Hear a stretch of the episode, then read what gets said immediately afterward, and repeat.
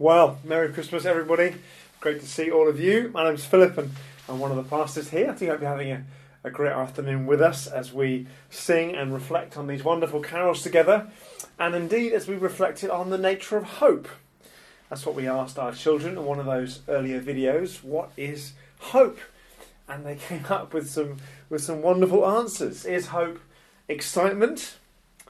Or is hope when you think you're going to get what you really want? Indeed, is hope that feeling that encourages you to manage to do something? As one of them said. Or indeed, is hope an elephant?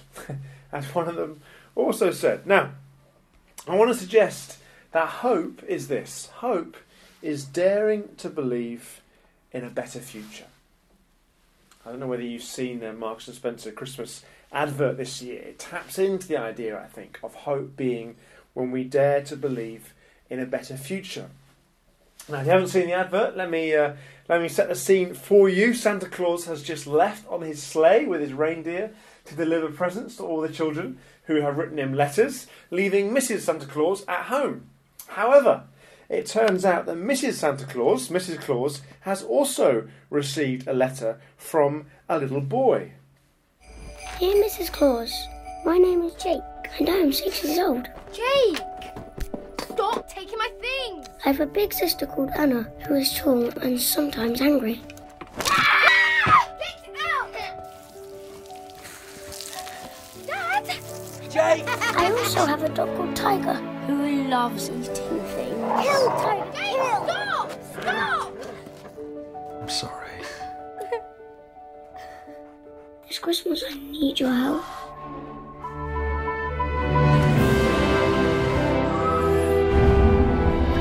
Something, and I know you can get it for me.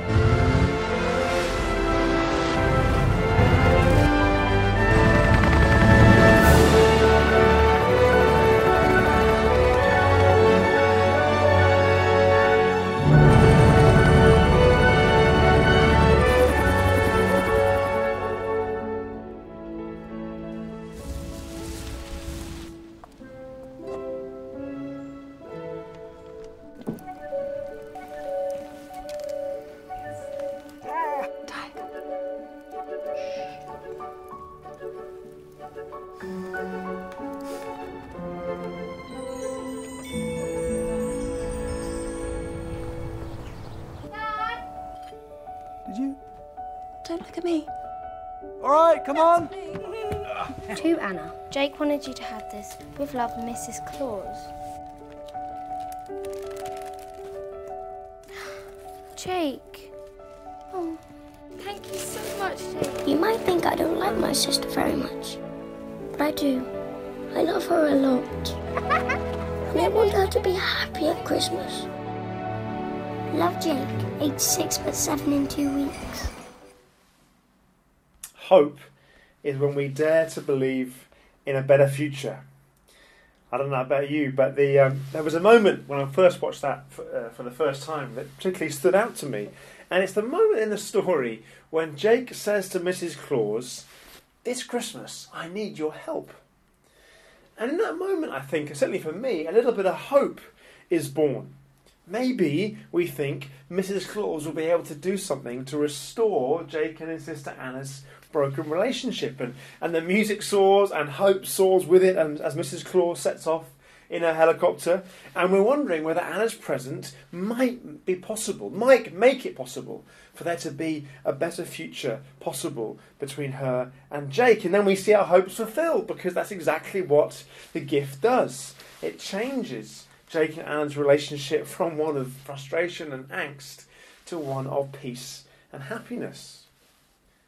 It strikes me that when we dare to believe in a better future, hope is a powerful force.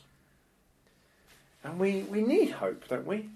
We need to believe um, that it's possible that our current reality might turn into a better reality.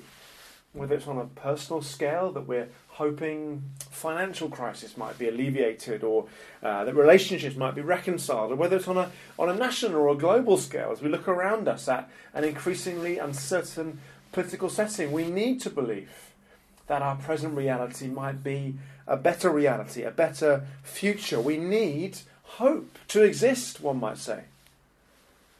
A uh, clinical psychologist recently said this Hope is to the spirit what oxygen is to the lungs. And the book of Proverbs in the Bible puts it similarly when it says, Hope deferred makes the heart sick.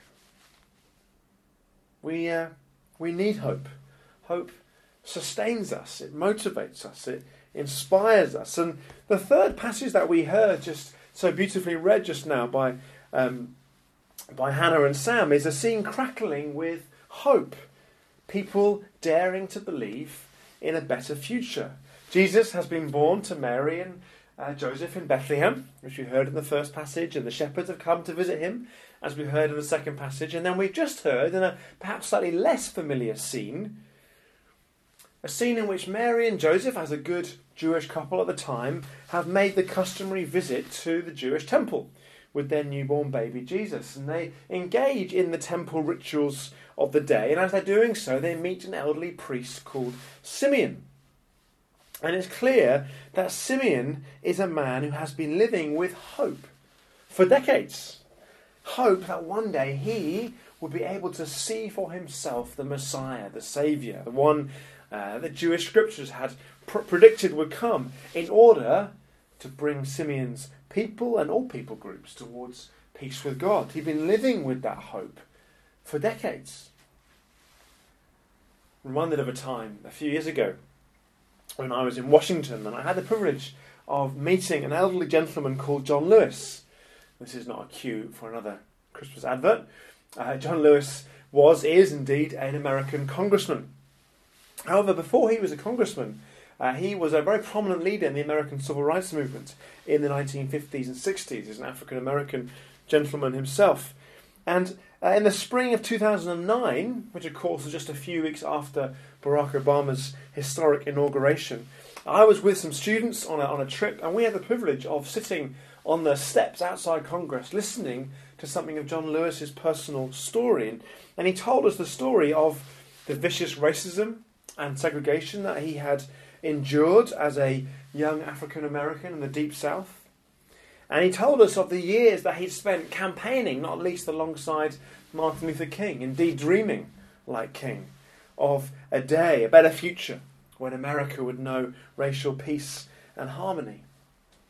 And he spoke of how his hopes for a better future had soared as Obama had come on the scene, and of how this iconic poster had gone viral and how it had captured the hearts of the nation, how it had captured the hopes of the nation for a better future. And he also told us of how just a few weeks before he had attended the inauguration dinner for Obama and how he had the privilege of personally embracing the president and how he had felt his hopes for a better future soar even more in that moment of personal embrace. You see, John Lewis had embraced the person who signified a new era, one in which a people group's past hurts might be healed, an era in which perhaps true unity between black and white could be achieved, an era of hope. Well, like John Lewis, Simeon was an elderly man who had dared for decades to believe that there would be a better future. Simeon had lived with the hope that God would rescue and restore the Jewish people, who, of course, were an oppressed people group at that time. The hope that God would reconcile Jew and non Jew to each other and ultimately to himself. And so, for Simeon, in the act of embracing Jesus, he believed he was holding true hope. He believed he was physically holding the beginning of a new era of true hope for all people. But what was this hope that this little boy carried? What is this hope contained for us in Jesus? Well, I don't know whether you caught it at the end of the reading, but at the end of the passage, Simeon says to Mary and Joseph that through Jesus being, quotes, opposed later in his adult life, thoughts from many hearts may be revealed. Through Jesus being opposed, ultimately crucified, thoughts from many hearts may be revealed. Now, the claim of Christianity is that Jesus was God in, in human form. The Bible puts it, I think, rather poetically when it says, The Word became flesh. God became human. And so, therefore, in Jesus, we can see exactly what God is like. That God is able to know even the very thoughts of our hearts. He knows not just what we do, but even what we think. God knows our deepest thoughts, our deepest dreams, our deepest fears. He knows our deepest hopes. The things that we might not even dare to tell the person who knows us best. He knows. But you might say, well, where's the hope in that? Where's, where's the better future in that? If God just has like knowledge of me, including all the things that, frankly, I try and keep from everybody else, if that's it, that doesn't give me much hope. It kind of makes us ask is God just like cosmic CCTV? Is he just coldly observing me? Or worse, is he just waiting to catch me out? I don't think any of us want to be merely known. Reminds me of a time earlier this year when I um, I landed at Istanbul airport and was approaching the front of the queue for passport control. And as I reached the passport control desk, I was confronted by a pretty grumpy looking chap on the desk. He was pretty annoyed with life and with me. And then, kind of to make matters worse, uh, I had this awful moment where he, he looks at me, looks at my passport, looks at me again, and shook his head. Which I can tell you is not a moment of hope hope did not soar in that moment. And he then proceeded to give a series of what I think were fairly blunt instructions in Turkish, uh, which of course I didn't understand. And not only did I not understand Turkish, it was clear to me that the guy on the passport control desk really didn't care. I was just an annoyance to him that he wanted out of the way. And so I'm at the front of the queue and I'm not allowed to proceed and I can feel panic rising. I'm thinking, am I just destined to be marooned at Istanbul airport forever? Anyway, eventually I retreated and I discovered finally that my passport was missing a particular stamp and I was rectified and I was able to continue with my journey. But in that moment at the desk, I knew something was wrong. Something was wrong with me. And I needed help to untangle the mess. I guess just like Jake in the advert, he knew something was wrong and he needed help. The difference is Jake asked for help with his mess from someone who cared. And I think we all felt hope soaring in that moment. Whereas I asked for help with my mess from someone who didn't care. And I can tell you, hope was evaporating pretty quickly. Nobody wants to be told what's wrong with them by someone who doesn't care. That just leaves us feeling like exposed, vulnerable. But you see, the Bible tells us that Jesus Christ came both in truth and in love. So he's truthful. He, he knows us exactly as we are. He can reveal the thoughts and, dare I say, even the mess of our hearts. And he loves us. The Bible says that for God so loved the world, he sent his only Son. Christmas tells us that out of love, Jesus came into the context, our context, the messiness of humanity, in order to untangle the mess of humanity. Christmas tells us that we are loved. So, what is the better future that is possible? What is the hope specifically that Christ offers at Christmas? Well, it's this it's to be so well known that even the thoughts of our hearts can be revealed. And it's to be so well loved that we can experience joy and wholeness and peace and forgiveness. You see, no, nobody wants to be loved if they're not known. That's just meaningless, isn't it? And equally, nobody wants to be fully known if they're not loved. That's just exposing and vulnerable. But to be known for my strengths and also for my many, many failings, and loved regardless, that gives me hope for whatever the future holds. I don't know about you, but I'm hoping for all kinds of things at Christmas and into 2017 and, and into the future. And I don't know if any of them, frankly, will come to pass. But the one aspect of our future that it's possible to be certain about, I believe, that it's possible to have a hope that is sure and certain, is that because of Jesus Christ, you and I can always be loved. The thing that our hearts cry out for the most.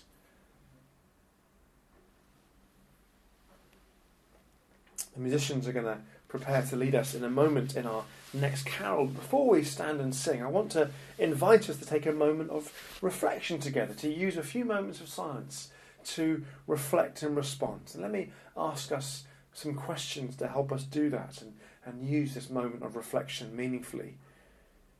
Firstly, what, what are you hoping for this Christmas? What is deep down the better future that you are dreaming of? Whether it's for family or for health or for career, for finances, for children, for relationships, or for that deep sense of personal meaning and purpose. Secondly, maybe for some of you, perhaps you've hoped for something for a long, long time. In fact, it's almost extinguished. Maybe, therefore, you are indeed familiar with deferred hope and how it can make the heart sick. The question for you this afternoon is Are you willing to dare to hope again? And thirdly, whether, either way, whether they are old hopes that have almost expired or whether they're new, fresh hopes, perhaps the really key question is are you willing to ask for help? You see, Jake was prepared to acknowledge that he needed help and he found someone who cared so deeply. Someone who would come to him and would give and restore and heal. God doesn't just know about our tangled messes, He cares so deeply.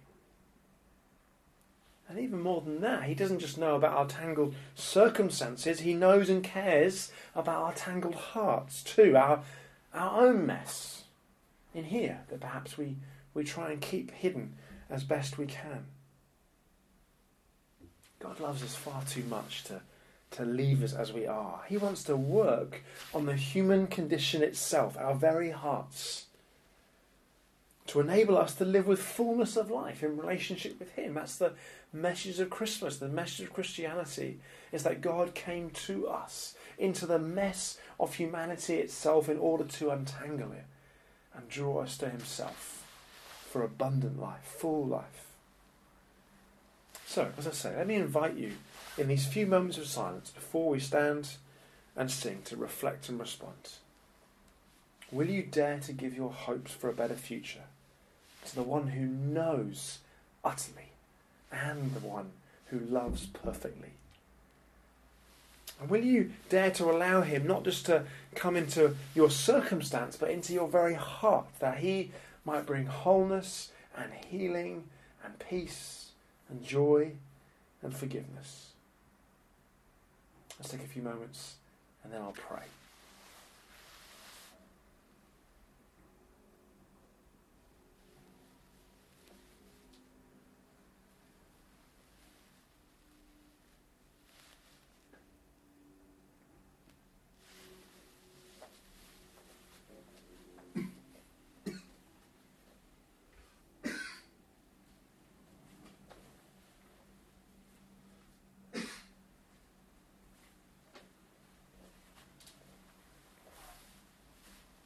Loving Lord Jesus, we thank you so much for this message of Christmas that to come to you with our hopes and our dreams for a better future is to come to one who knows us so intimately and one who loves us so wonderfully. I pray for all of us in these moments that whether we're coming to you for the first time or the thousandth time, that you would meet us with our hopes, that you would intervene, that you would restore and heal, and most of all, that we would place our hope in you, Jesus Christ, at Christmas. pray these things in your name, Jesus. Amen.